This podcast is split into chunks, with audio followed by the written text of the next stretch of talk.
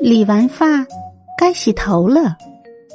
小狮子在水池边没有看见肥皂，便对螃蟹说：“我的头发很脏的，得擦些肥皂才能洗干净。”螃蟹微笑着说：“你别着急。”说完，他从口里吐出一串串白色的泡沫，涂在小狮子头上，然后再用爪子不轻。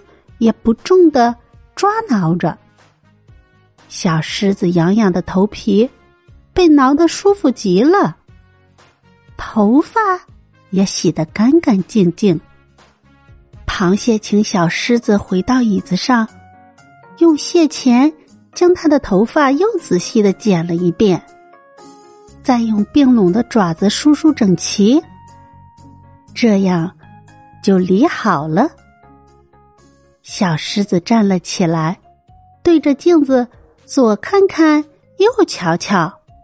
原来又脏又乱的头发变得又整齐又干净，可漂亮了。小狮子满意极了，它向螃蟹道谢后，高高兴兴的往家跑去。他想，这下妈妈一定会夸我。是一个讲卫生、爱干净的好孩子了。